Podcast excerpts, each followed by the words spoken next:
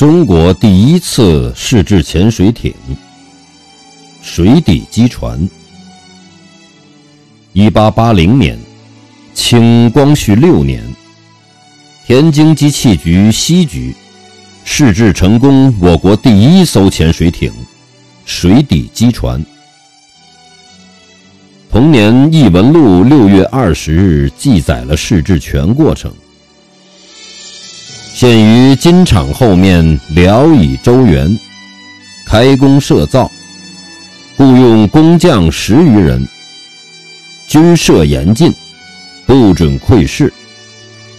同年《艺文录》十月三十日记载了演示情况：兹已造成，盖始行水底机船也。势如橄榄，入水半有水面。上有水标及吸气机，可于水底暗送水雷，置于敌船之下。其水标缩水一尺，船即入水一尺。中秋节下水试行，灵节异常，颇为合用。因为河水不甚深，水标仍浮出水面尺许。